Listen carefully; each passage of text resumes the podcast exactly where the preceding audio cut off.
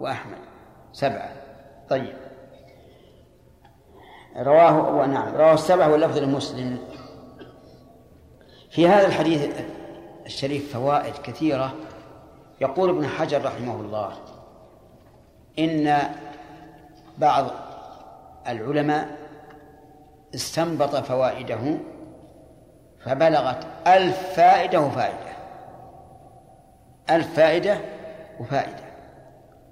ولكن هذا العدد إذا صح وصار ليس فيه تكلف وتمحل فإن بعض الناس إذا استنبط فائدة فرع عليها فوائد فرع عليها فوائد. فربما تكون الفائدة يتفرع عنها عشر فوائد أو أكثر.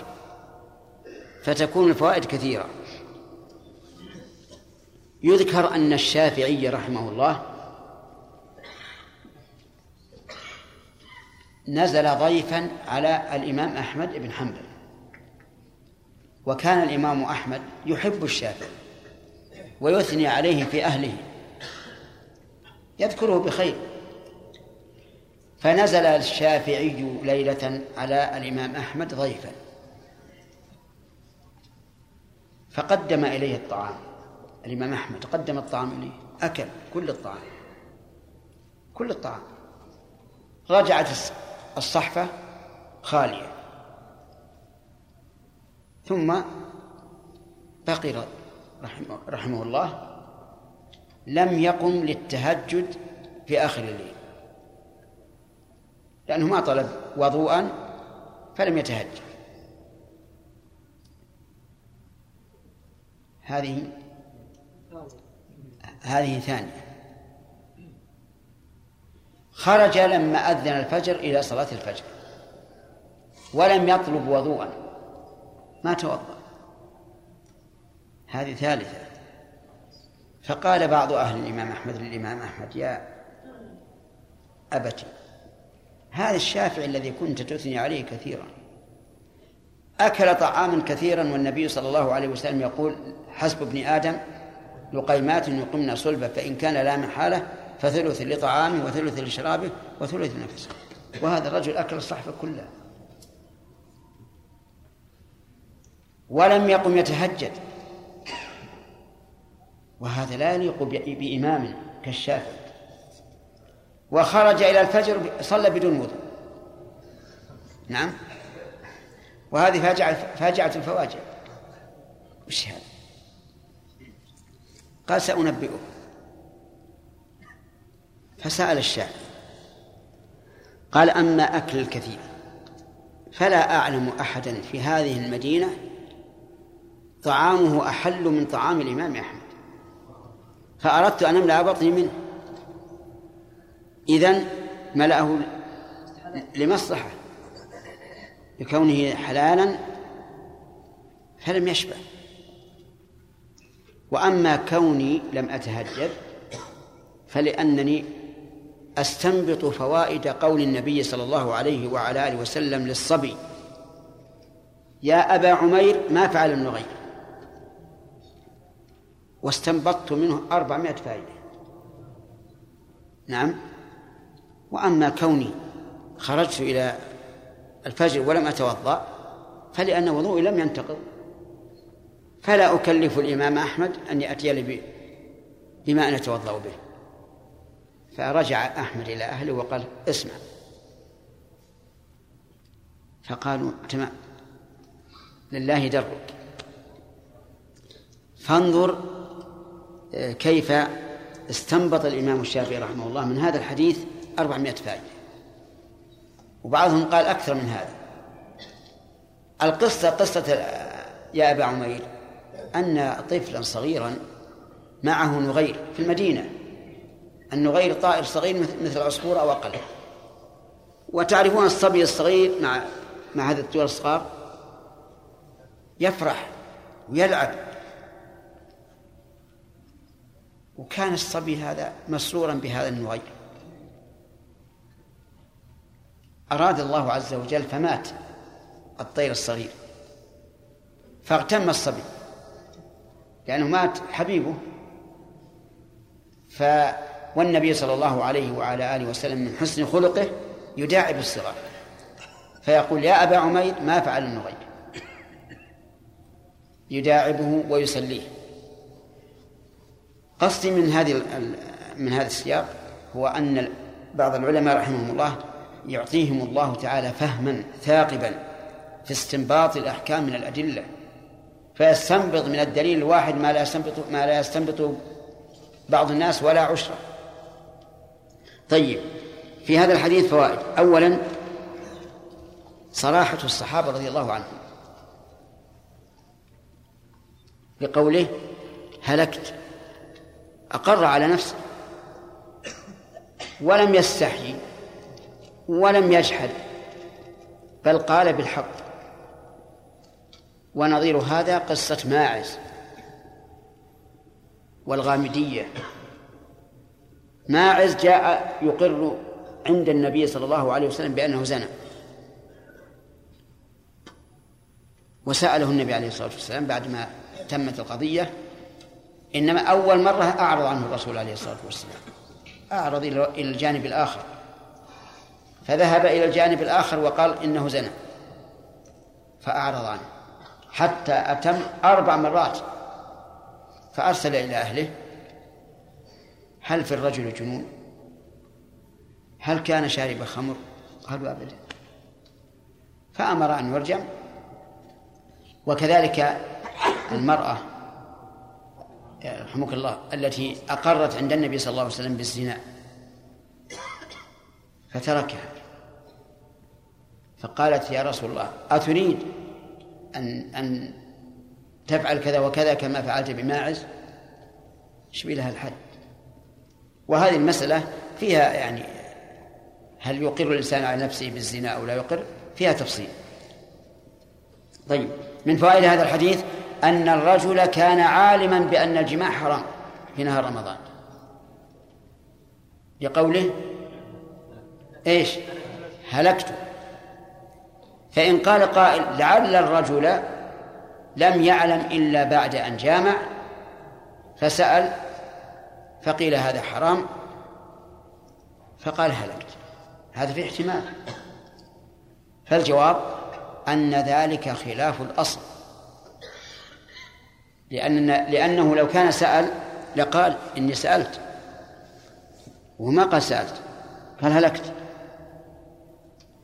ولو كان سأل وقيل له إن هذا هلاك لبين. ولذلك في قصة العسيف الذي كان عسيفا عند رجل يعني أجيرا عنده استمع هذه القصة أيضا.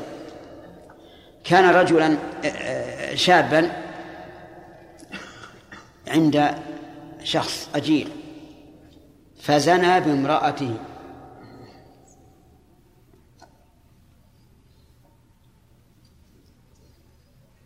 فسأل أبوه أبو الشاب ماذا عليه؟ قالوا عليه الرجم. لا بد يرجم.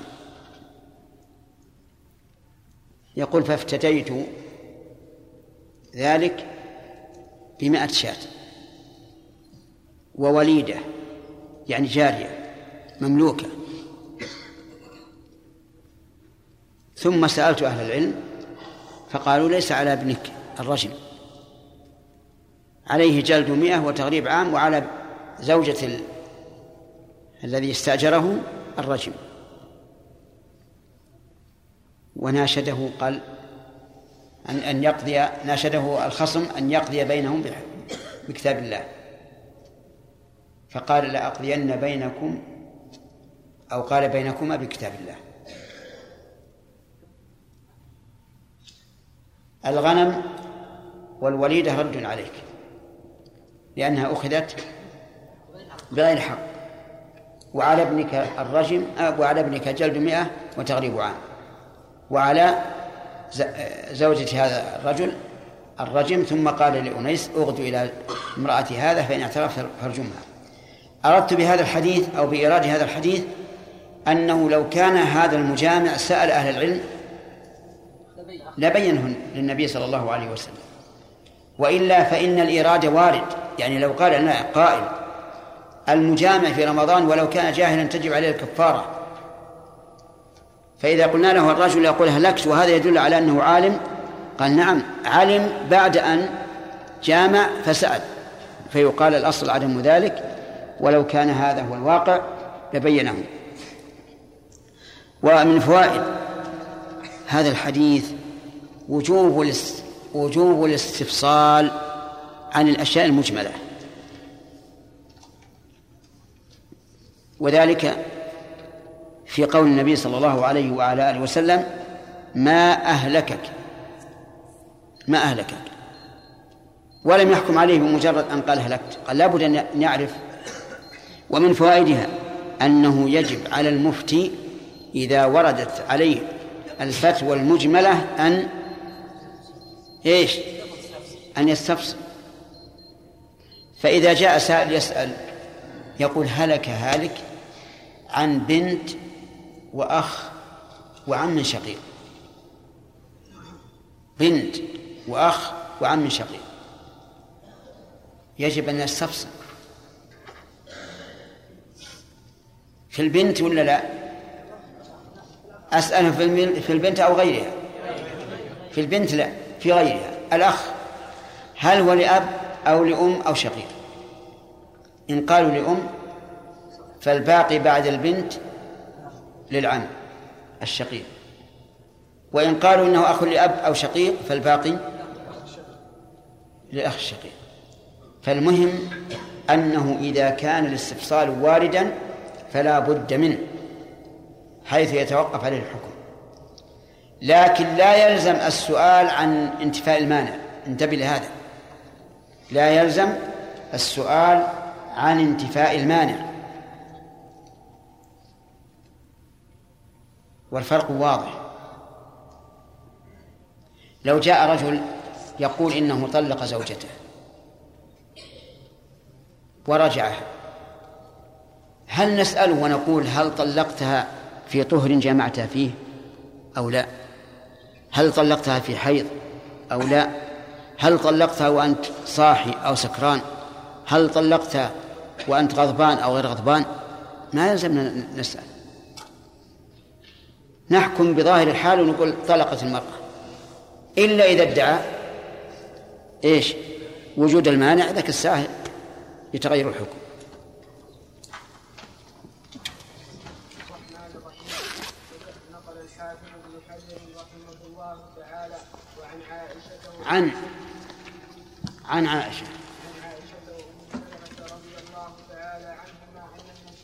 الله عليه وسلم كان يصبح ثم يغتسل ويصوم متفق عليه مسلم في حديث أم سلمة ولا وعن عائشة رضي الله تعالى عنها أن النبي صلى الله عليه وسلم قال من مات وعليه صيام صام عنه وليه بسم الله الرحمن الرحيم. الحمد لله رب العالمين.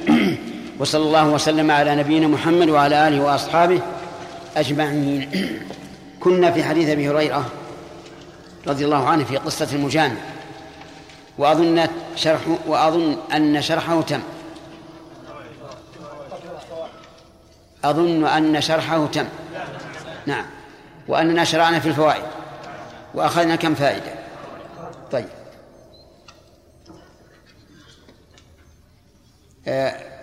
ذكرنا الكناية عما يستحي عن ذكره بما يدل عليه؟ وش آخر مكتبنا محمد؟ الصحابة رضي الله عنهم أن رجلا كان عالما بالجماع أنه حرام أن الجماع حرام. وجوب الاستفصال عن الأشياء المجملة أنه يجب على المفتي أن إذا وردت عليه الأشياء المجملة أن يستفصل نعم. طيب إذا نمشي. آه، من فوائد هذا الحديث الكناية عما يستحيا بذكره بذكر صريحه. الكناية عما يستحيا من ذكره بصريحه بما يدل عليه. لقوله وقعت على امرأتي في رمضان.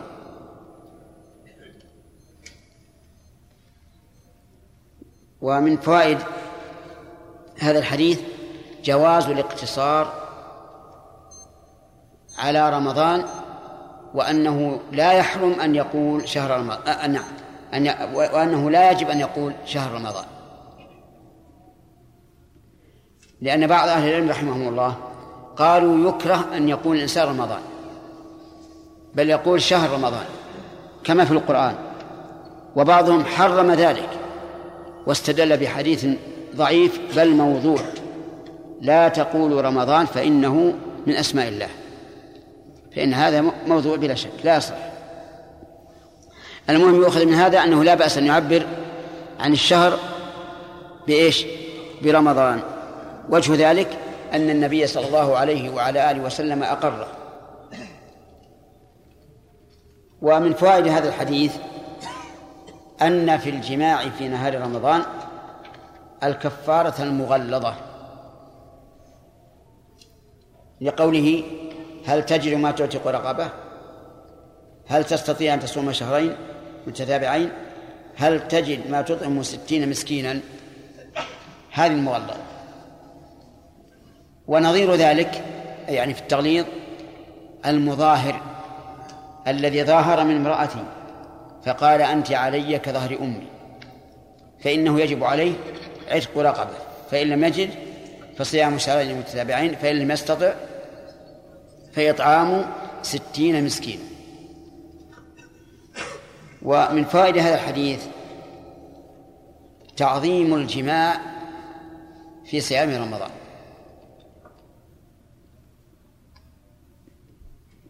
وجه ذلك أن فيه هذه الكفارة المغلظة. وهل يقاس عليه لو أفطر بغير الجماع؟ بالأكل والشرب. بجامع انتهاك حرمة الزمن. ذهب بعض العلماء إلى أنه يقاس عليه لكنه ضعيف. يعني القياس ضعيف لأن الجماع من أعظم المحظورات حتى لو وقع في الحج. ماذا ماذا ماذا يؤثر؟ يفسد الحج. وغير المحظورات وغير المحظورات لا يفسد. إذن نقول إنه لا كفارة بالفطر في رمضان إلا بالجماع. ومن فوائد هذا الحديث أنه لو جامع مسافرا فلا شيء عليه إلا القضاء. لقوله وقعت على امرأتي في رمضان ولكن لا بد من إضافة قيد. وهو أن يكون في رمضان والصوم واجب عليه. إذا الكفارة يشترط فيها شرطان. أن يكون الصوم كمل في رمضان وأن يكون واجبا عليه. بناء على هذين القيدين لو أن الإنسان جامع في قضاء رمضان فلا كفارة. ولو جامع في رمضان وهو صائم لكن صومه ليس بواجب كما لو كان مسافرا. فلا كفارة عليه. وهذا يحصل لرجل سافر هو أهله أعني زوجته وصام. وفي أثناء اليوم جامع الزوجة.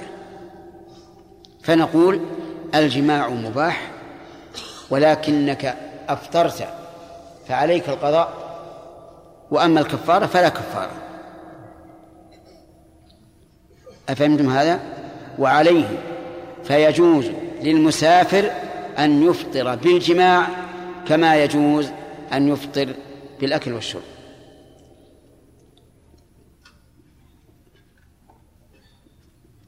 أفهمتم؟ ولا ها؟ يعني الإنسان لو ما أكل ولا شرب وهو صائم في رمضان وهو مسافر فجامع على طول. نقول له ذلك. ولا حرج عليه. وأما من قال إنه لا لا يجوز إلا إذا نوى الإفطار أولا ثم جامع ثانيا أو أكل أو شرب ثم جامع. فقوله ضعيف. بلا شك. لأنه ثبت عن النبي صلى الله عليه وعلى آله وسلم أنه أفطر وهو صائم في السفر. أفطر بالشرب. ولا فرق بين هذا وهذا. وأما قولهم في التفريق إنه قد يحتاج إلى الأكل والشرب فيفطر بخلاف الجماع. فجوابهم من وجهين. الأول أن نقول إنه ربما يحتاج للجماع أكثر من احتياجه للأكل والشرب. ثانيا أننا نقول يجوز للمسافر إذا صام أن يأكل ويشرب ولو بدون حاجة لو بدون جوع ولا ولا عطش. من فوائد هذا الحديث أن كفارة الجماع في نهار رمضان على الترتيب. وجه ذلك أنه قال هل تجد؟ فلما قال لا قال هل تستطيع؟ فلما قال لا قال هل تستطيع أن تطعم ستين مسكينا؟ هل تجد أن تطعم مسكينا؟ ستين مسكينا.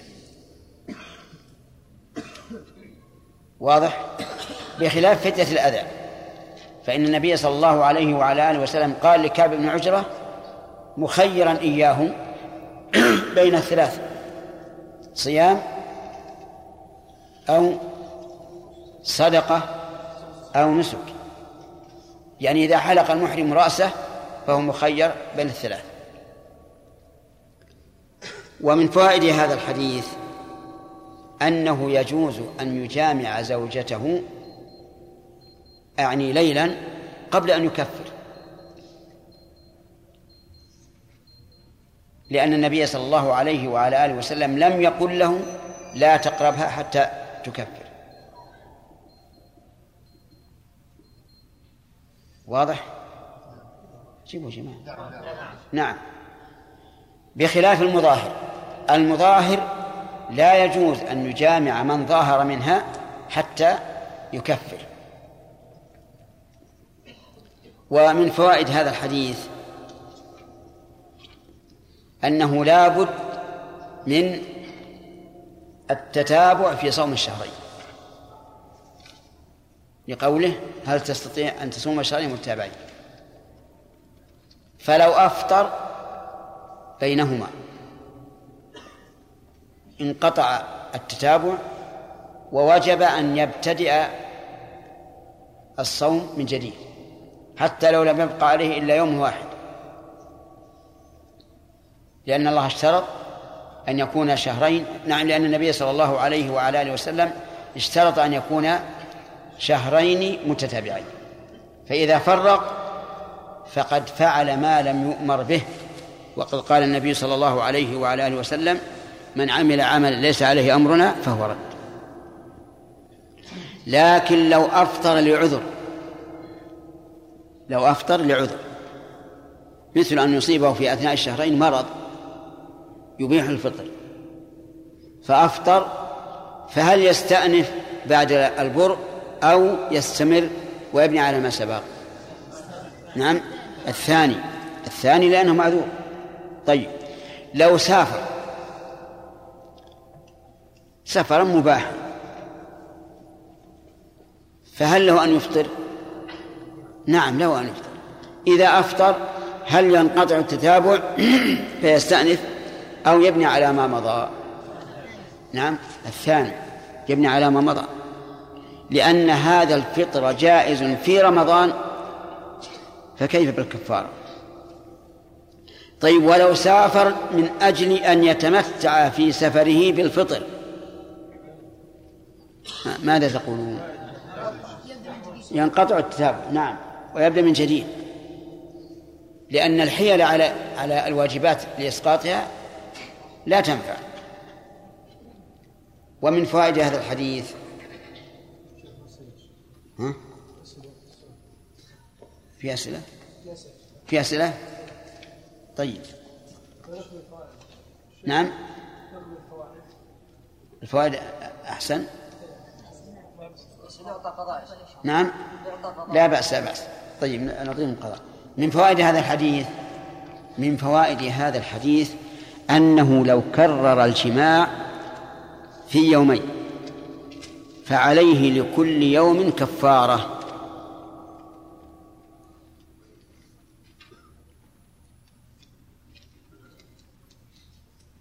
وأخذ بعضهم من هذا الحديث عكس ما قلت. قال في هذا دليل على أن الكفارة لا تتعدد بتعدد الأيام. ولننظر. أما الأول أنه يدل على أن لكل يوم كفارة فلأن كل يوم عبادة مستقلة منفردة. ولهذا لو أفسد صومه في يوم لم يفسد صوم اليوم الثاني. فالعبادات مستقل فالعبادات فالأيام مستقلة مستقل بعضها عن بعض. وأيضا لو قلنا إنه يكفي كفارة واحدة ولو جامع كل شهر رمضان لكان فيه فتح باب. لإيش؟ ها؟ للتلاعب. يأتي هذا الرجل يجامع زوجته كل يوم يقول سهلة. آخر الشهر أطعم ستين مسكين. فيحصل تلاعب. وسد الذرائع معتبر شرعا. أما العكس فقال بعضهم هذا يدل على أن الكفارة لا تتعدد بتعدد الأيام وأنه لو جامع في يومين فعليه كفارة واحدة. كفارة واحدة. وقالوا إن هذا نظير أن يفعل الإنسان محظورا في الحج يكرره مرتين قبل أن يكفر. وهو من جنس واحد. كم يلزمه فدية واحدة. ونظير أن يحدث الإنسان بأحداث متنوعة. بول غائط ريح أكل لحم إبل. فيكفيه؟ وضوء واحد ولا أربع مرات؟ وضوء واحد. فيقال ليس ظاهر الحديث ليس ظاهر الحديث كما زعمتم. لأن هذا الرجل عرف أنه هالك فجاء يسأل فورا.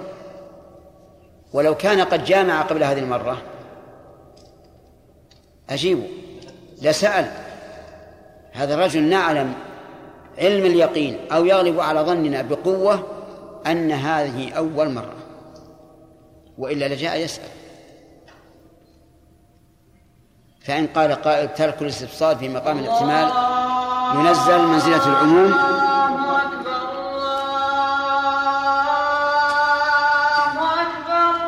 نكمل الفوائد. نعم. إي نعم. وأيضا الفكر إذا كان مترتب. نعم. نعود إلى إلى فوائد الحديث. من فوائد هذا الحديث آه، نحن تكلمنا على موضوع آه، التكرار. فالتكرار كما رأيتم تعليله قوي. طيب لو كرر في يوم فهل تتكرر الكفارة أو لا؟ إن كفر عن الأول كفر عن الثاني. وإن لم يكفر كفته واحدة. ووجه ذلك أنه لما لما كفر عن الأول بدأ ذمته. لكن لو قال قائل كيف يكفر عن الثاني وهو قد أفطر؟ نقول نعم لأن هذا اليوم يلزمه إمساكه. فقد انتهك حرمة اليوم. وفطره بالجماع ليس بعذر. فيكرر. رجل عنده مثلا ألف عبد. ألف عبد. جامع في, في أول النهار الساعة السابعة. وندم أعتق واحد. يمكن ولا ما يمكن؟ يمكن. ثم سولت له نفسه فجامع ثانيا فأعتق واحد. ثم كذلك. كل ساعة يجامع. نعم. ويعتق. ويعتق. يلزمه هذا أو لا؟ يلزمه. يلزمه. فصار إن كرر الجماع في يومين فعليه لكل يوم كفارة. وإن كرره في يوم فإن كفر عن الأول كفر عن الثاني. وإن لم يكفر كفته كفارة كفته كفارة واحدة. من ف... ما هو؟ نعم. إذا قال قائل إن ترك الاستفهام في مقام الاحتمال ينزل منزلة العموم في المقال نقول هنا ما في احتمال. أصلا ما في احتمال لأن الرجل لا يمكن أن يترك السؤال وهو يعلم أنه قد هلك وأنه لا بد من حل مشكلته. فهذا الذي حصل منه هو أول مرة. طيب. ومن فوائد هذا الحديث أن المعتبر صيام شهرين ولو كانا ناقصين. وعلى هذا فلو كان كل واحد منهما تسعة وعشرين يوما فكم مجموع الأيام؟ ثمانية وخمسون يوما. طيب. وهو كذلك. حتى لو بدأ الصيام من أثناء الشهر فإن المعتبر بشهرين هلاليين لا بعدد الأيام. ومن فوائد هذا هذا الحديث جواز جواز الرد بلا ولو كان المخاطب معظما. لقول الرجل للنبي صلى الله عليه وعلى آله وسلم لا. ومن فوائد هذا الحديث أنه لا بد في الإطعام. أن يكون على ستين ستين مسكينا. فلو أطعم عشرة طعام ستين مسكينا. أيجزي أم لا؟ نعم. يعني مثلا قال ستين مسكينا يكفيهم ستين كيلو من الرز فأعطاه عشرة فإنه لا يجزي لأنه لم يطعم ستين مسكينا. واضح؟ طيب. ومن فوائد هذا الحديث أنه لا يشترط في إطعام المساكين التمليك. وذلك لأن الإطعام يحصل بدون تمليك. فلو أطعم ستين مسكينا على غداء أو عشاء كان ذلك إيش؟ مجزئا. كان ذلك مجزئا. فإن قال قائل إذا لم يجد ستين مسكينا. بل وجد ستة مساكين. فهل يطعمهم وتبرى ذمته؟ أو نقول أطعم الستة واطلب الباقي. الأول لأنه لو بقي يطلب الباقي متى يحصل ربما يموت قبل أن يحصلهم. فنقول كرر على هؤلاء الستة. كم يطعمهم من يوم؟ عشرة أيام. تمام. قال نعم. ومن فوائد هذا الحديث أنه إذا عجز عن إطعام ستين مسكينا سقطت عنه الكفارة. سقطت عنه الكفارة. دليل ذلك أن النبي صلى الله عليه وعلى آله وسلم لما جاءه مكتل التمر قال خذ هذا فتصدق به. فقال أعلى أفقر مني ثم قال أطعمه أهلك. ولم يقل فإذا قدرت فأطعم. سكت. ولو كان الإطعام باقيا في ذمته لنبهه عليه النبي صلى الله عليه وعلى آله وسلم. لأن الرجل في هذه الحال يعتقد أنه انتهى. وأيضا لدينا دليل عام وهو أن الواجبات تسقط بالعجز لقول الله تعالى فاتقوا الله ما استطعتم وقوله لا يكلف الله نفسا إلا وسعها أفهمت؟ طيب. هذا هو المتعين لتوجيه الحديث. وزعم بعضهم أن الكفارة لا تسقط بالعجز. وقال إنه لو لو كانت تسقط بالعجز ما قال النبي صلى الله عليه وعلى آله وسلم لهذا الرجل خذ هذا فتصدق به. لأنه كان بالأول أخبره بأنه إيش؟ غير مستطيع. فيقال نعم أخبره أنه غير مستطيع لكن أخبره في الثاني أن أهله يحتاجون. فأسقطها النبي صلى الله عليه وسلم عنه وقال أطعمه أهلك. فإن قال قائل المطلوب إطعام ستين مسكينا. والمكتل هل يسع ما يطعم ستين مسكينا؟ فالجواب المكتل قد يكون كبيرا وقد يكون صغيرا فيحمل على أن هذا المكتل كان كبيرا يتسع لطعام ستين مسكينا. ومن فوائد هذا الحديث تقديم الإمام الأحوج فالأحوج في العطاء. لأن النبي صلى الله عليه وعلى آله وسلم قدم هذا الرجل. على غيره ولم يطلب أحدا سواه. ومنها أي من فوائد الحديث أن الكفارة تدخل في اسم الصدقة. لقوله تصدق بهذا.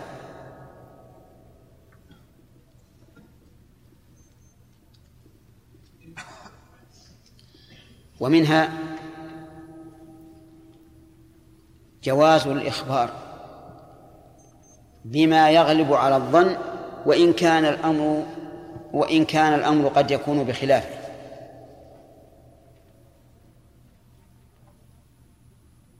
لقول الرجل أعلى أفقر مني فما بين لابتيها؟ أهل بيت أحوج إليه منا. هل هذا الرجل مشى على جميع بيوت المدينة وعرف أنه أحوجها؟ لا. ومع هذا أقره النبي صلى الله عليه وعلى آله وسلم. لم يقل له هل أنت مرأت على كل بيت؟ أقره. في بعض ألفاظ الحديث أنه أقسم أي الرجل. أنه ما بين لابتيها أهل بيت أفقر منه. فيستفاد من ذلك زيادة فائدة وهي جواز الإقسام إقسام الإنسان على ما يغلب على ظنه. وأنه لا حنث عليه إن كان اليمين على ماض ولا إثم عليه إن كان على مستقبل. كلام واضح ولا غير واضح؟ نعم. واضح. طيب. مثال ذلك. رجل قال والله لم يقدم زيد أمس. يعني يتحدثون الناس قال فلان قدم البلد أمس قال واحد منهم قال واحد منهم والله ما قدم أمس. بناء على ظنه. فتبين أنه قادم. فماذا تقولون؟ يأثم أو لا يأثم؟ لا يأثم. لأن هذا اعتقاده. وهو قد حلف على ما يغلب على ظنه. طيب. ولو قيل فلان يقدم غدا فقال والله ما يقدم والله ما يقدم ثم قدم فلا إثم عليه ولا حنث عليه لأنه حلف على إيش؟ على ما يغلب على ظنه وهو يقول إلى الآن حتى مع حضوره كان ظني أن لا يحضر فالمهم أن في هذا الحديث دليل على جواز الإقسام على غلبة الظن سواء كان ماضيا أم مستقبلا. فإن كان ماضيا وتبين بخلافه فلا إثم عليه وإن كان مستقبلا فتبين بخلافه فلا حنث عليه. ومن فوائد هذا الحديث أن الإسلام أن الدين الإسلامي دين رحمة. دين رحمة ووجهه أن كثيرا من الكفارات مصرفها إلى من؟ عجيب يا جماعة إلى الفقراء. مصرفها إلى الفقراء. لأن الفقير على اسمه خال من يده خالية وربما يتغدى ولا يتعشى أو يتعشى ولا يتغدى. فهو أهل للرأفة. ولهذا كان آه، الدين الإسلامي يحث على إطعام المساكين ويجعل لهم نصيبا من الكفارات. ومنها تشوف الدين الإسلامي إلى إعتاق الرقاب حتى يكون الإنسان حرا. وجهه أن إعتاق الرقاب مشروع مطلقا. رغب فيه النبي صلى الله عليه وعلى آله وسلم وأخبر أن من أعتق شخصا أعتق الله من من كل في كل عضو من المعتق عضوا من المعتق من النار. هذا واحد. وأيضا فقد جعل اعتاق الرقاب كفارة لعدة مسائل في الأيمان في القتل في القتل الخطأ في الظهار في الجماع في رمضان.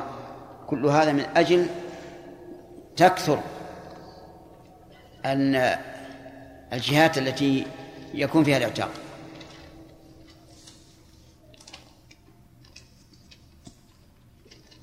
ومن فوائد هذا الحديث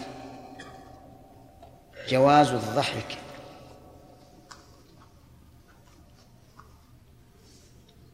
الدليل أن النبي صلى الله عليه وعلى آله وسلم كان يضحك وكان كثير التبسم عليه الصلاة والسلام. دائم البشر. فإن قال قائل وهل الضحك جائز؟ وإن لم يكن له سبب؟ فالجواب لا أعتقد أن أحدا يضحك بدون سبب. أليس كذلك؟ ما حد يضحك. و... و... إنسان يقرأ ومن يبدأ يضحك. إنسان يطالع يبدأ يضحك. أبدا. حتى يمر به ما يقتضي الضحك. ثم هذا المقتضي للضحك. هل هو متفق عليه بين الناس؟ لا. قد يكون هذا الشيء مقتضيا للضحك في شخص دون الآخر.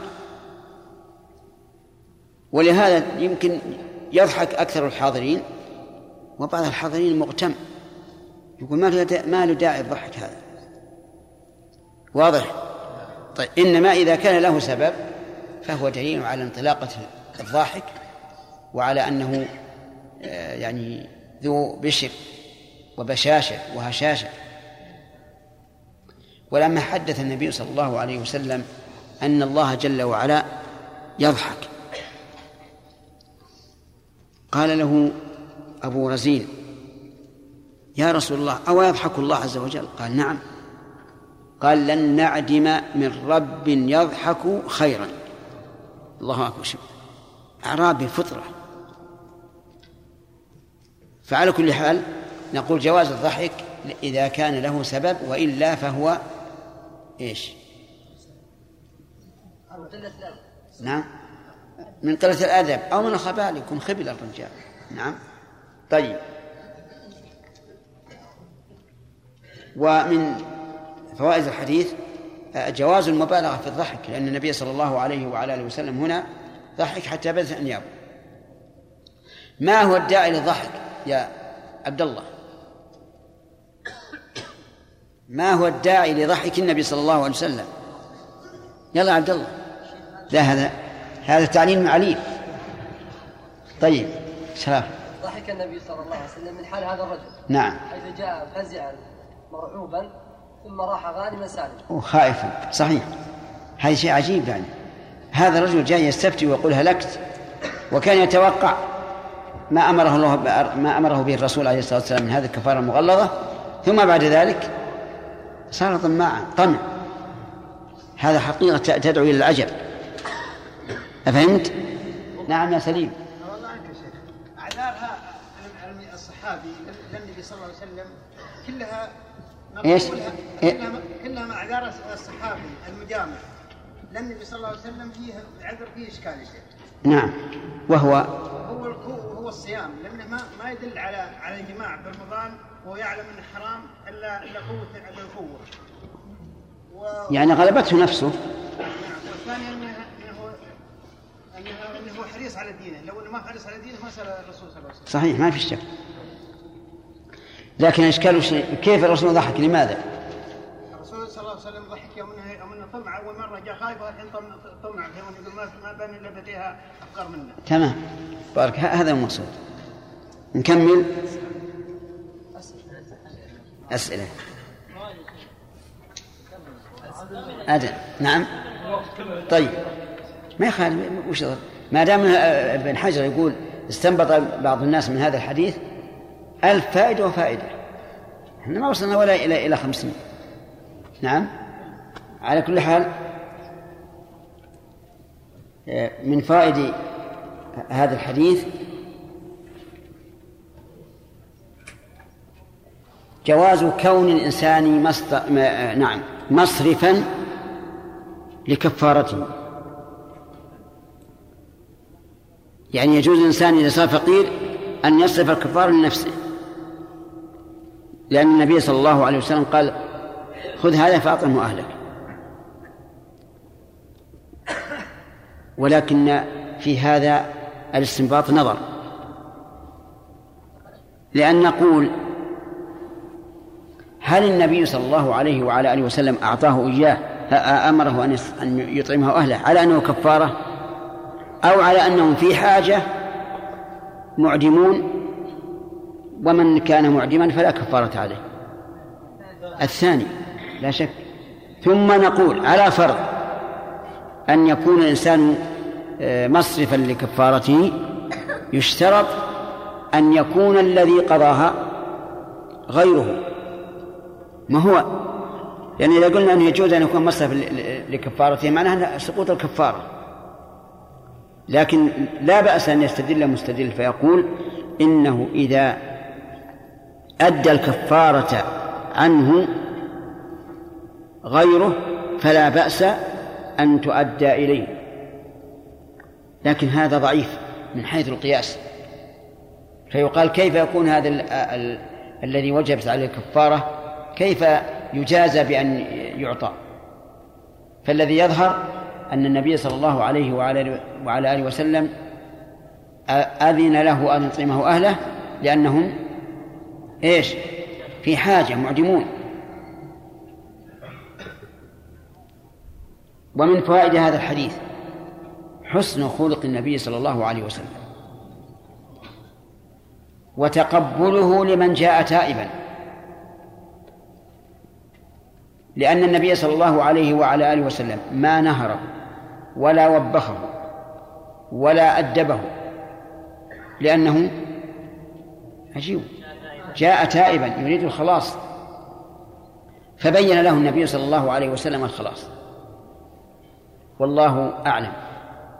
لو أن أحدا جاء يسأل بعض طلبة العلم في زماننا لوجدته يغضب عليه غضبا شديدا.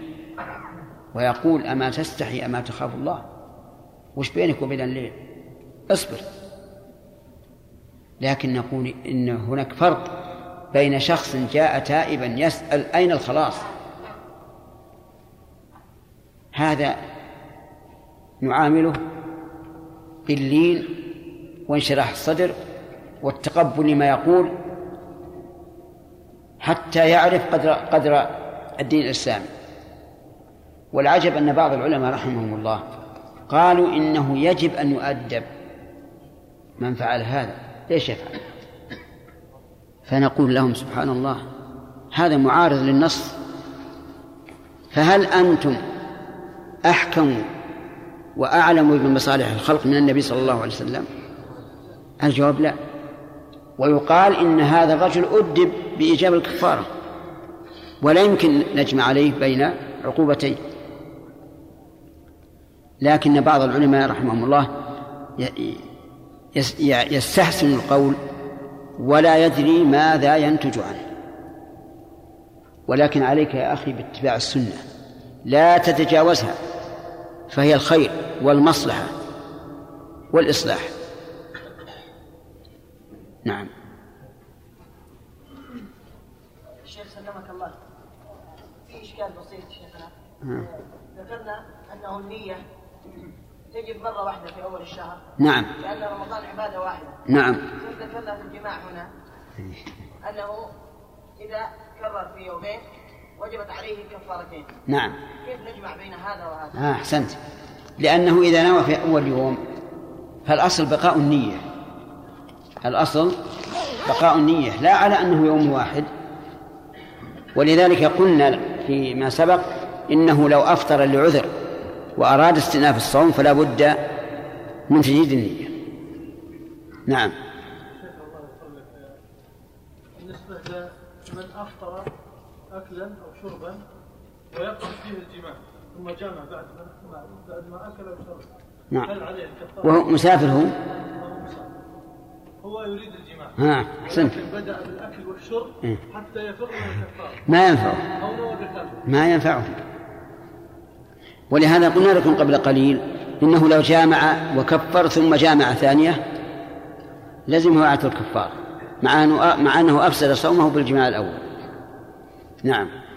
شيخ أحسن الله عليك. من في موضع لا يستطيع أن يعرف شهر رمضان بداية أو نهاية ثم قرر يعني بدا له أن يصوم أيام معدودة يتم به الثلاثين وأكمل ثم بان له أن فيه جزء موافق لرمضان وجزء خارج. هل يكفي؟ كم صام من الموافق؟ صام نصفه من رمضان ونصفه من غير رمضان. من شوال. كذا؟ إي نعم. طيب. نصفه من رمضان ونصفه من شوال. ليس عليه شيء. لأن الذي صادف رمضان صار في رمضان والذي صار في شوال صار قضاء. فهمت؟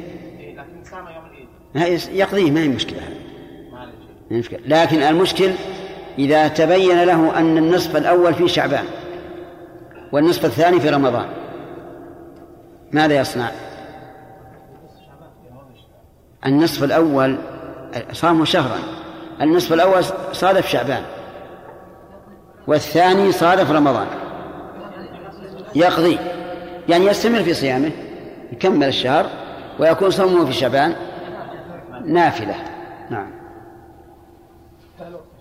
انتهى لا إله إلا الله. طيب.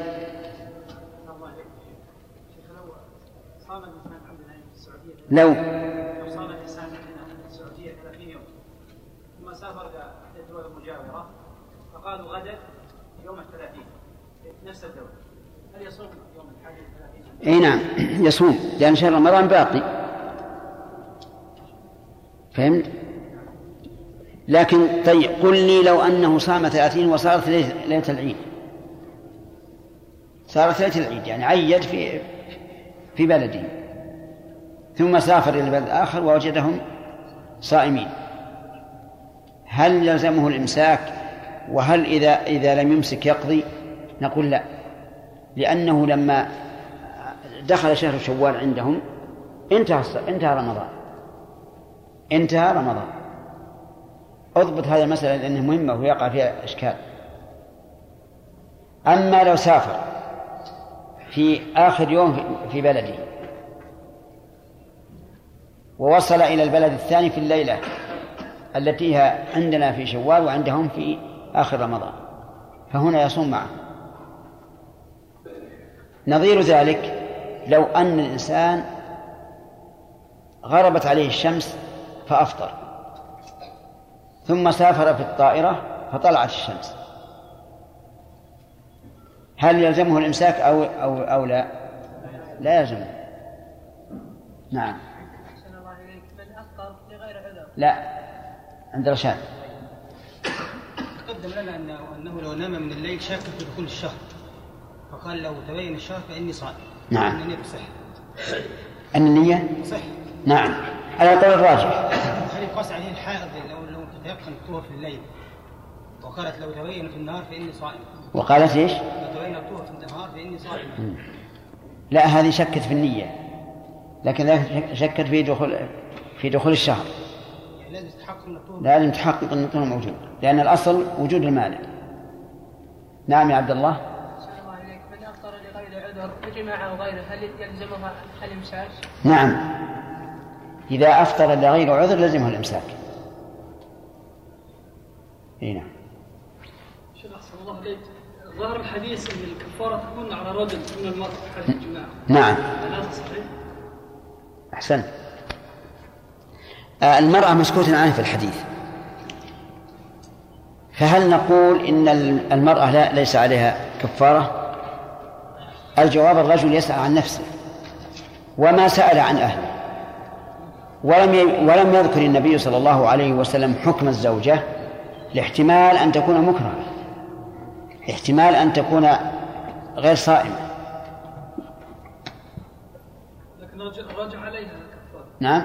لكن نعم الراجح أنه إذا إذا وافقته على الجماع وهي صائمة أن عليها الكفارة كالرجل. نعم.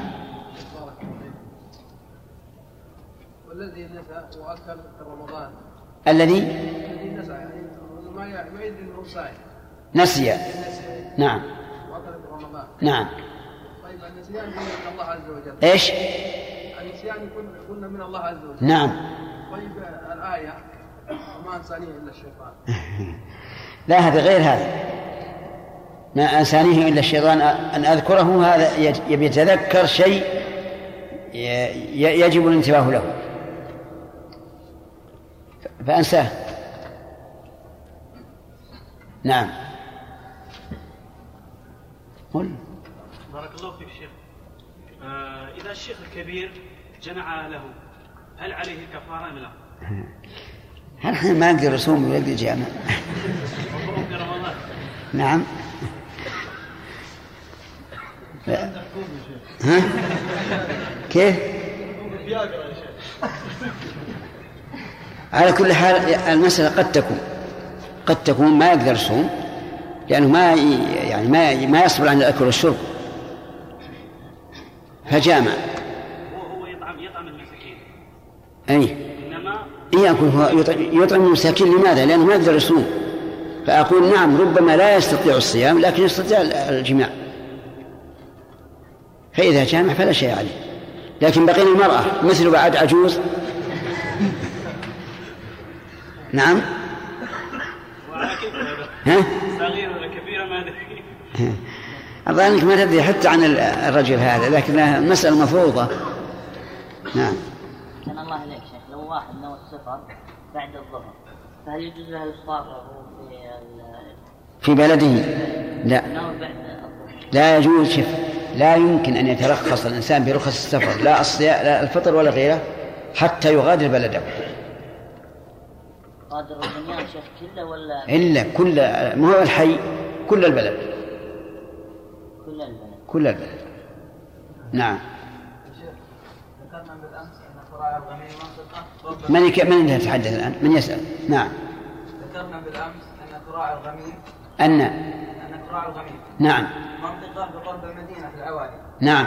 وليله آه، ليلة أمس ذكرنا أن قراء الغميم منطقة في عسفان لا لا. قلنا إن, إن في الجبل أصل ممتد إلى وادي عصفان. ممتد إلى وادي عصفان. والكراع هذا هو اللي من أعمال عوالي المدينة.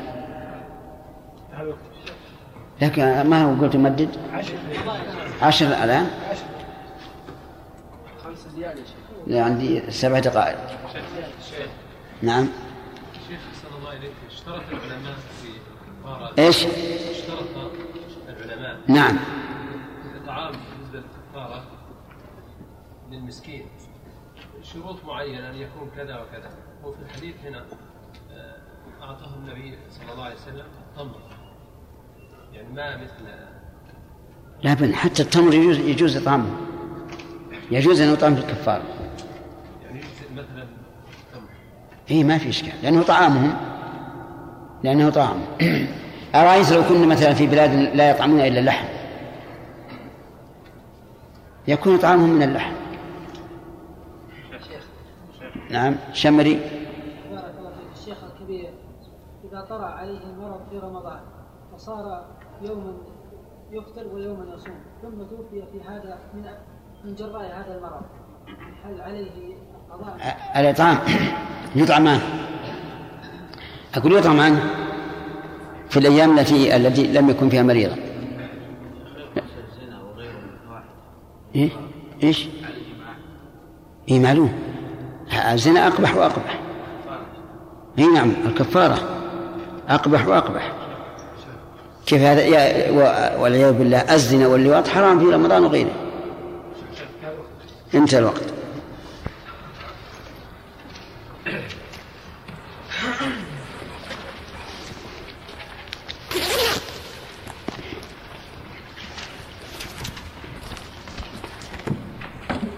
قراءة ها؟ أخذت قرأت أول. عدلتموه شيخ شافعية لكن تحريريا ما عدل والشريف ما عدل أيضا. ما هو؟ أقرأ اقرأ حديث أبي هريرة في من لم حديث من لم يدع قول الزور. نعم. أولا أبو هريرة رضي الله عنه كان متأخر الإسلام وكان يروي حديث كثيرة عن النبي صلى الله عليه وعلى آله وسلم. فإذا قال فإذا قال قال رسول الله فهل نحمله على التدليس أو على الاتصال؟ الجواب نحمله على أن الجواب أن نحمله على الاتصال لأن هذا هو الأصل ولا يكون تدليسا إلا ممن عرف بالتدليس. وأبو هريرة رضي الله عنه لم يعرف به فيكون هذا الحديث مسموعا من النبي صلى الله عليه وعلى آله وسلم. شيخ قد يعني يتوهم متوهم أن من أصحاب من عرف بالتدليس. لا لا لا هذا عام. نعم. أنا جئت سؤال لكم يا شيخ في نفس الدرس وأعطيتكم سؤال في أحد الأخوة يسأل هل هل يعني مفهوم هذا الكلام أن من الصحابة من يدلس فقلتم في نفس الدرس لا هذا مستحيل يمتنع على الصحابة التدليس لا لا ما هذا كلام عام. على أن المعنعن أو المقوقل من مدلس يكون يكون مدلس مدلس. إلا من الصحابة. أي الصحابة ما عرفوا. بهذا لا لكن لاحظوا أنه أنها أن أننا لو علمنا أن هذا الراوي من الصحابة لم يشهد القضية فإننا نحمله على أنه لم يسمع. يكون هذا مرسل صحابي مرسل صحابي. يعني مثلا لو تحدث آه، من أسلم بعد السنة الثامنة عن فتح مكة. فهنا قطعا أنه مرسل لأنه سقط منه راوي. صحابي لكن حكمه؟ حكم القبول نعم. مطلق مطلقا. هكذا هكذا قال أهل العلم المصطلح شيخ ما ورد في بعض ال- الأسانيد ان ابو أن ابن عباس كان يحدث إنما النسيئة في ال- إنما إيش؟ إنما الربا في النسيئة. نعم. ثم لما قيل له اسمعت ذلك من رسول الله أو في الكتاب العزيز قال لا كل هذا لا أقول ثم أخبر بن أسامة هو الذي حدثه. نعم. من أي صنع؟ صرح هذا يكون مرسل صحابي وإذا وإذا ذكر الصحابي صار متصل.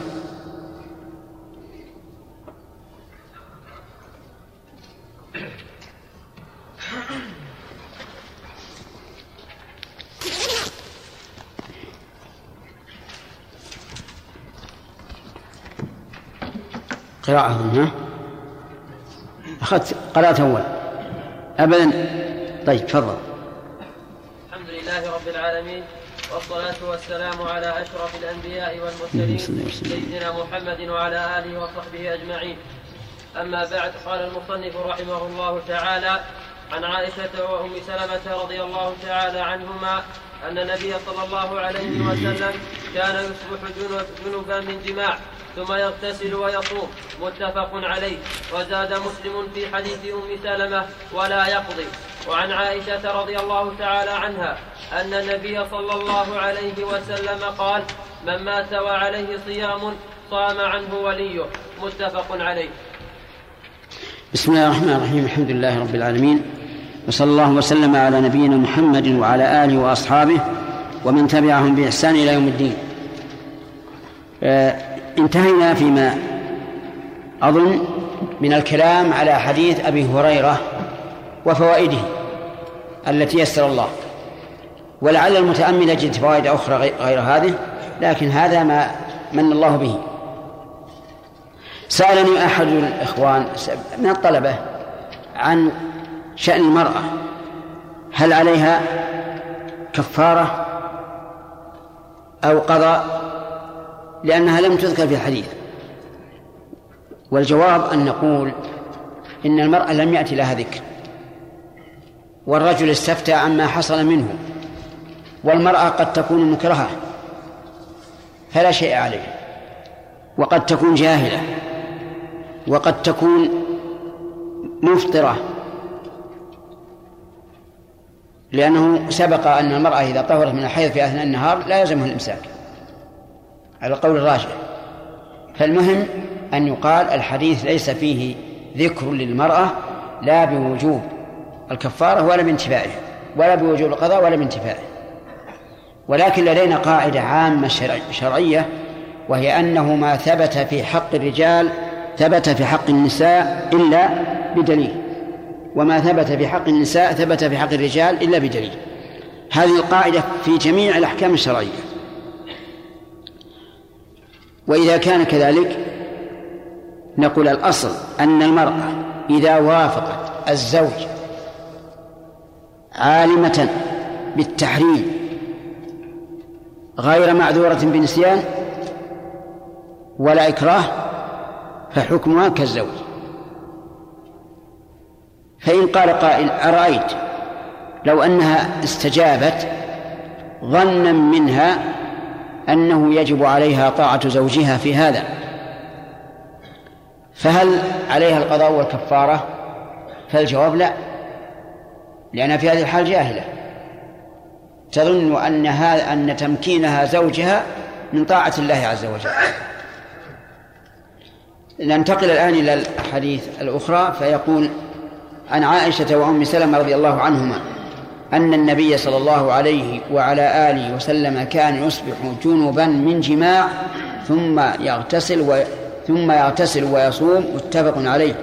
زاد مسلم في حديث أم سلمة ولا يقضي كان يصبح جنبا أي على جنابه.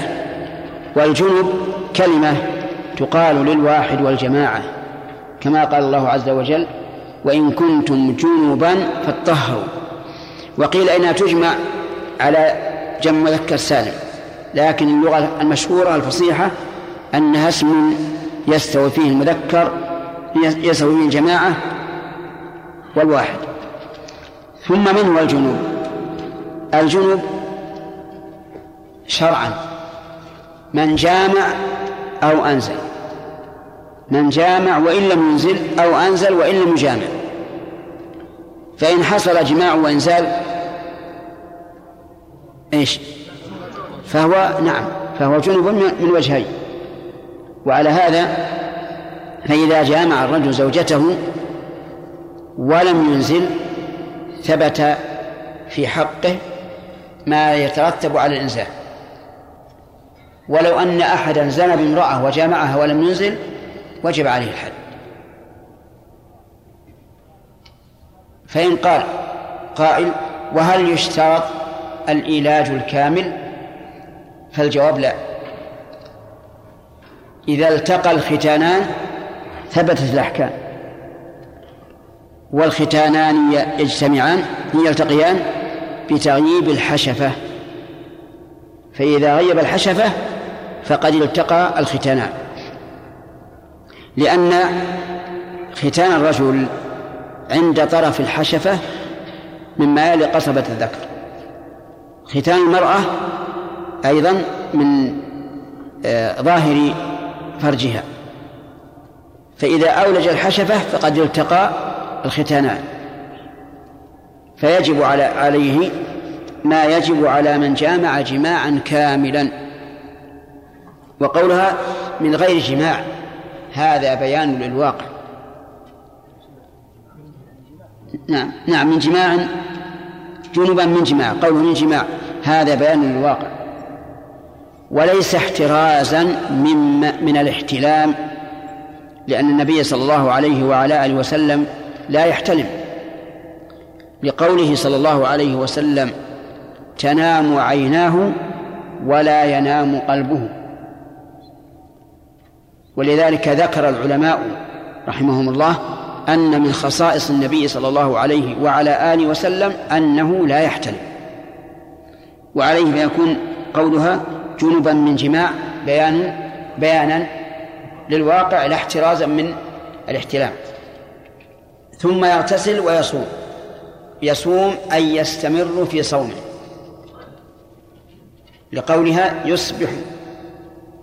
كان النبي صلى الله عليه وسلم يصبح جنبا من جماع ثم يغتسل ويصوم أي يستمر لأن الصوم يبتدئ قبل الإصباح. فيحمل قولها قولهما ثم يصوم أن يستمر في صومه متفق عليه. زاد مسلم في حديث أم سلمة ولا يقضي. وهذا لبيان أن هذا الصوم صوم شرعي لا يقضى. ففي هذا الحديث دليل على فوائد. ففيه فوائد. منها أن النبي صلى الله عليه وعلى آله وسلم كغيره من البشر تصيبه جنابة. بل إن الله تعالى من عليه بقوة قال أنس إنا نقدرها بقوة ثلاثين رجلا. نعمة من الله. عليه وعلى الأمة. أما عليه فلأن الله حبب إليه النساء. وإذا لم يعط قوة فاته من المحبوب بقدر ما فاته من القوة.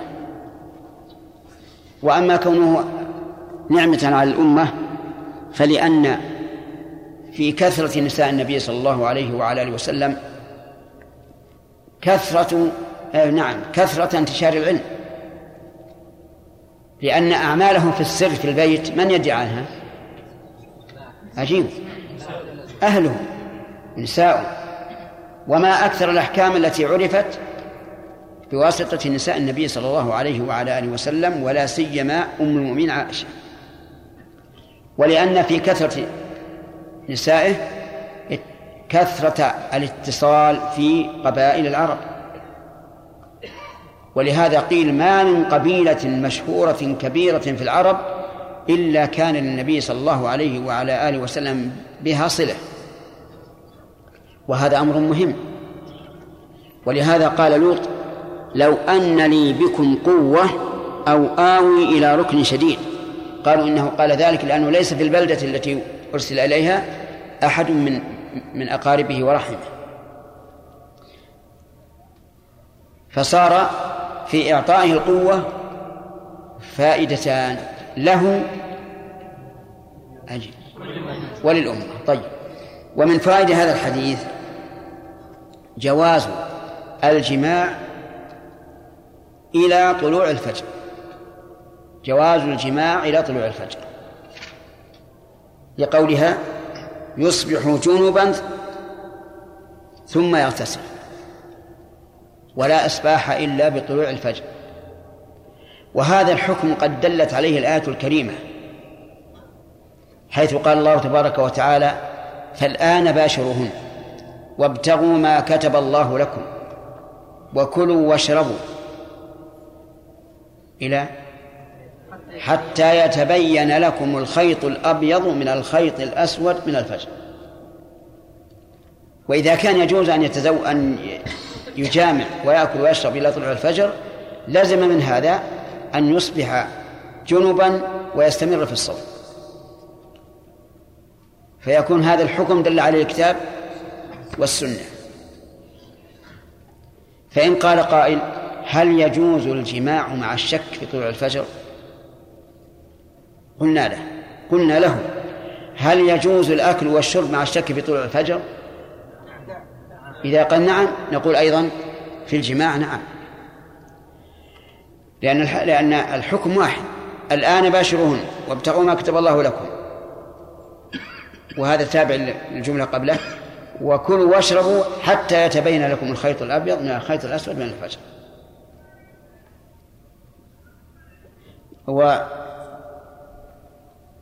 فإن قال قائل.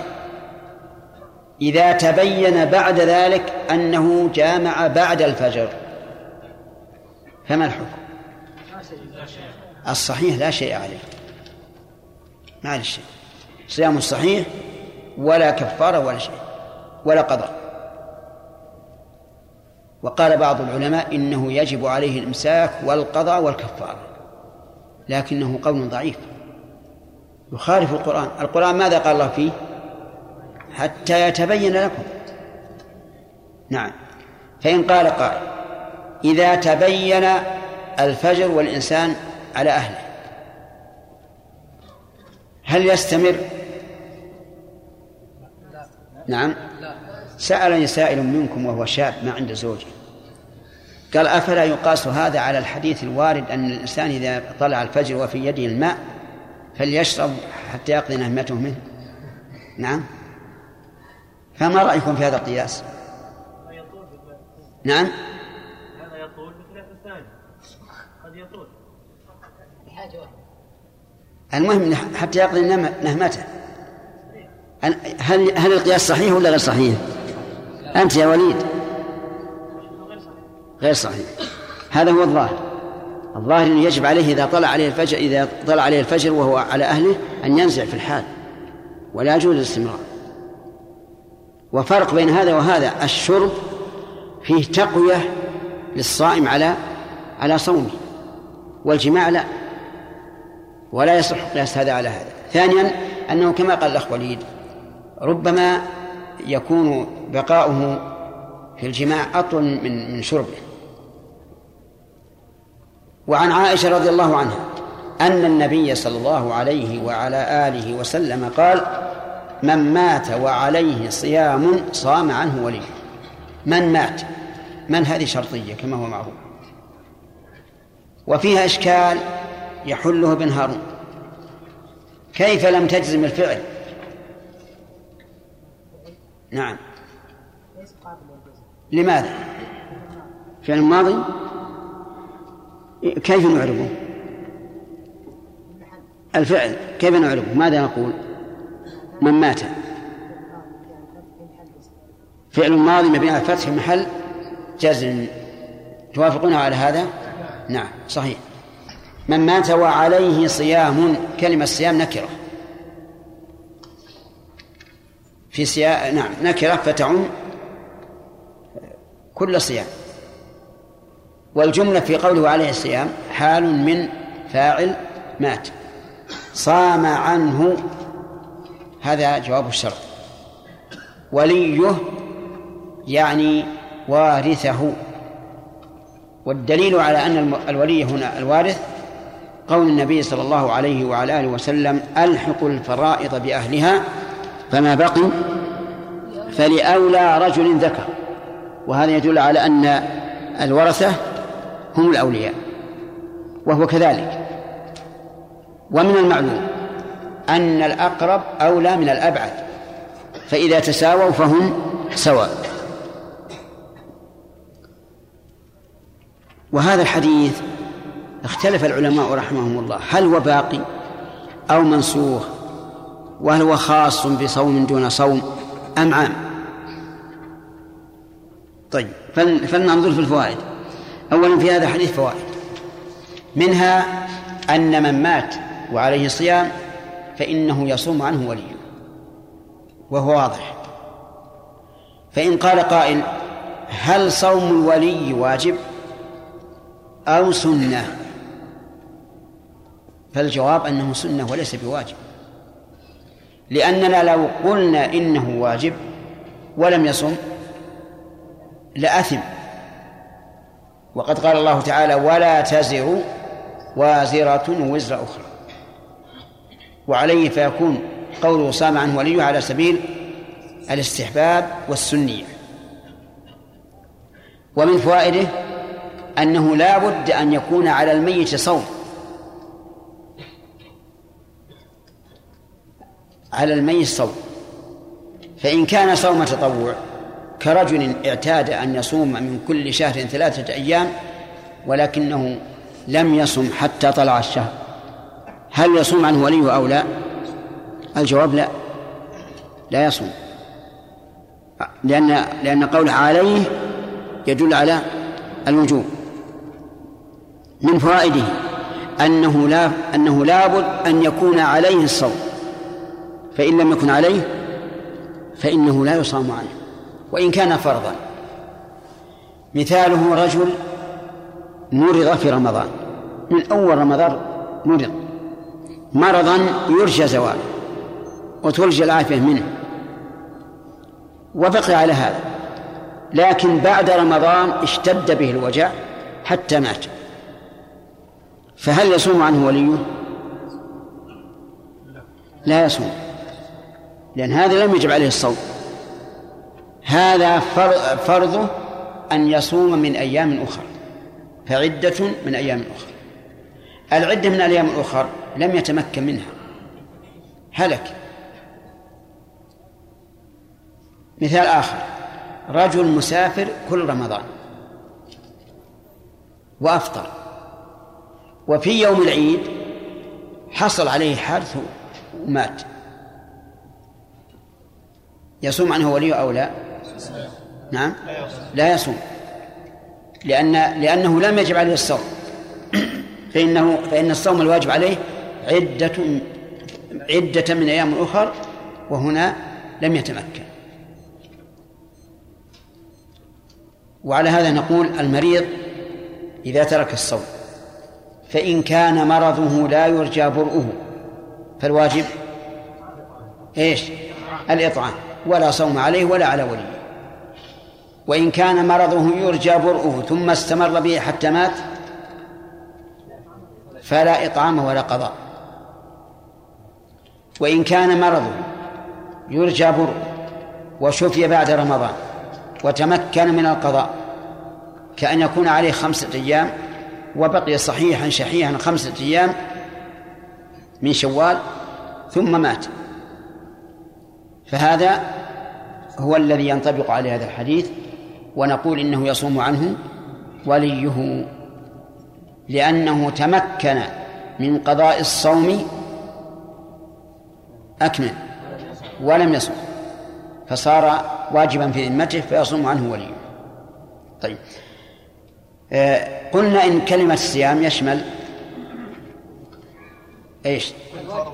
كل واجب سواء رمضان أو كفارة أو فدية. فإن قال قائل هل يجوز أن يوزع الصوم الواجب بين الأولياء؟ مثل أن يكون لهذا الميت ستة أولاد وعليه رمضان كله ثلاثين يوما. هل يجوز أن نقول لكل يصوم كل واحد خمسة أيام؟ نعم يجوز. كما يجوز أن يقضي الدين عن هؤلاء الخمسة لو كان عليه لو كان عليه ستمائة ريال وقضى كل واحد المئة أجزأ.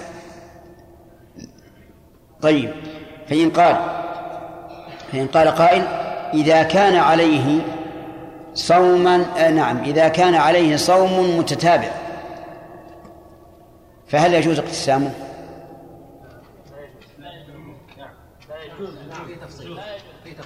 يجوز لا يجوز قولان في التفصيل ثلاث أقوال نعم؟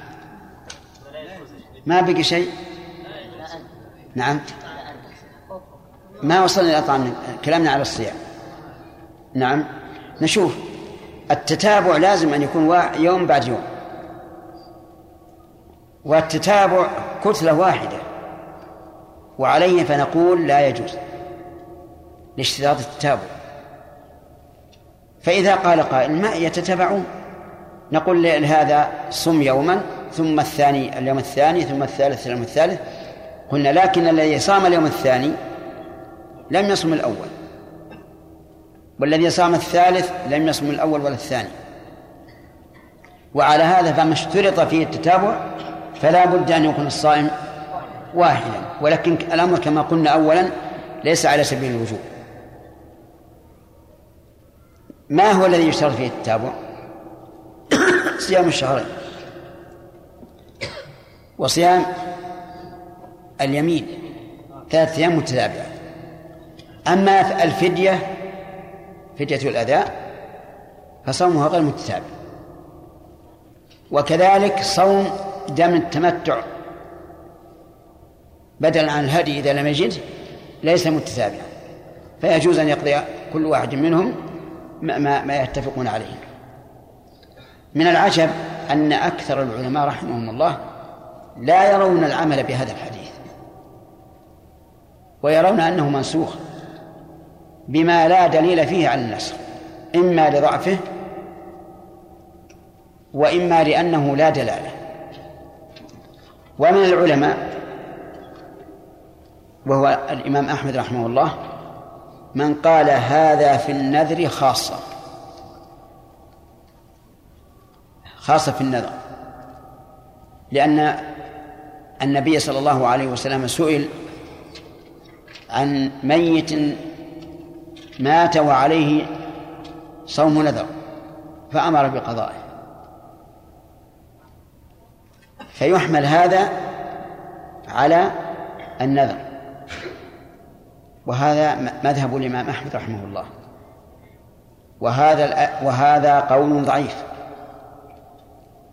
لوجهين. أن القضية المندرجة في عموم اللفظ لا تخصصه أبدا. القضية المندرجة في عموم اللفظ لا تخصصه.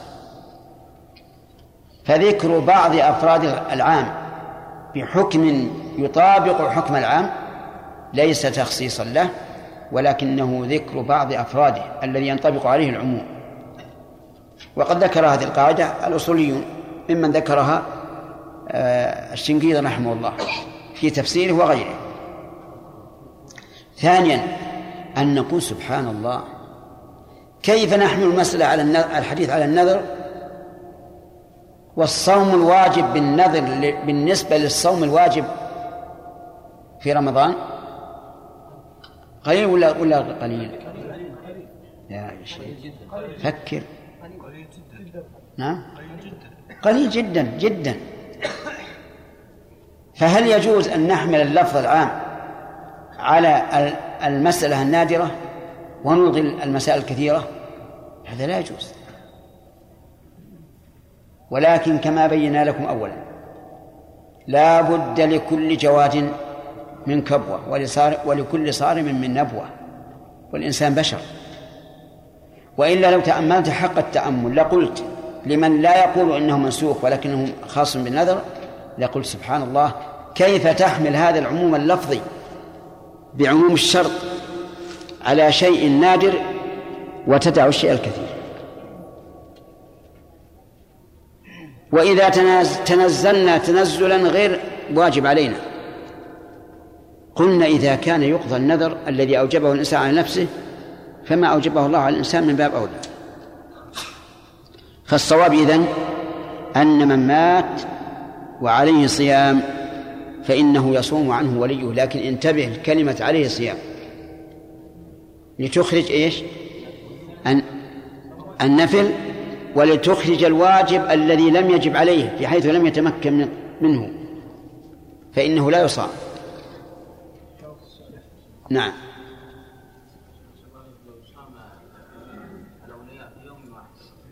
نعم. في غير التتابع. نعم. يقول لو صام الأولياء في يوم واحد في في غير التتابع فلا بأس. لأن كل واحد صام يوما فأجزى نعم. علة تفطير علة. علة إفطار المحجوم هي الضعف ما يلحق البدن من الضعف. فأشكل علي من احتجم وهو ناس أو جاهل. فهل يفطر بهذا أو لا؟ لا. مع أن الضعف حاصل. أي كما أن الأكل والشرب يمتلئ البطن وهو ناسي ما ما يفطر نبي نمشي بالعدل اليمين الوسط. ما في أحد الوسط نعم. أحسن الله عليك أشكل علي لو نزل من المجامع شيء بعد النازع هل يكون عليه قضاء أم لا؟ ما عليه. أبدا إذا نزع ما عليه. نزل منه شيء بعد إذا نزع ما عليه الشيء لأنه فعل ما يجب عليه. نعم. شيخ بارك الله فيكم. ترخيص الشرع لمن يعني طلع الفجر والإناء في يده أن يشرب. نعم. هل هذا يعني لحال الإنسان أم نقول يعني إنه لم يطلع الفجر أم أنه طلع الفجر يقينا لكن الشرع رخص في مثل هذه الحال؟ نعم. هذا فيه احتمال. بعضهم يقول إنه رخص له لأن المؤذن قد لا يؤذن على الفجر. لكن هذا قول ضعيف. لأن النبي صلى الله عليه وعلى آله وسلم قد أرشد أصحابه قال كلوا واشربوا حتى يؤذن ابن أم مكتوم. ومنهم من قال إن هذا شيء يسير رخص فيه لتعلق النفس به حين كان بيده. ولهذا لو كانت التمرة بيده يأكل ولا لا؟ ما يأكل. اقتصارا على ما جاءت فيه الرخصة فقط. نعم. الله عليك أشكل علي معنى. شوف ترى كلمة أشكل لا تجيبونها عندي. قول لو كان كذا وكذا. نعم. معنى قوله صلى الله عليه وسلم حب حبب إلي من دنياكم من دنياكم الطيب والنساء. نعم. ظاهر ظاهر هذا أنه إذا قيل أن الرسول صلى الله عليه وسلم يحب النساء ظاهر أنه ذم لكن ما فهمت معنى أنه إيش؟ أنه صفة ذم لكن أنها صفة ذم؟ لكن بعض الناس فسرها من قال حبب إليه نساء نساؤكم؟ نساؤكم لا إله إلا الله كل إنسان محبب إليه امرأته ما في خصوصية أنت متزوج؟ إذا تزوجت ستحمل امرأتك إن شاء الله. على كل حال ذكرت لكم الفائدة في هذا.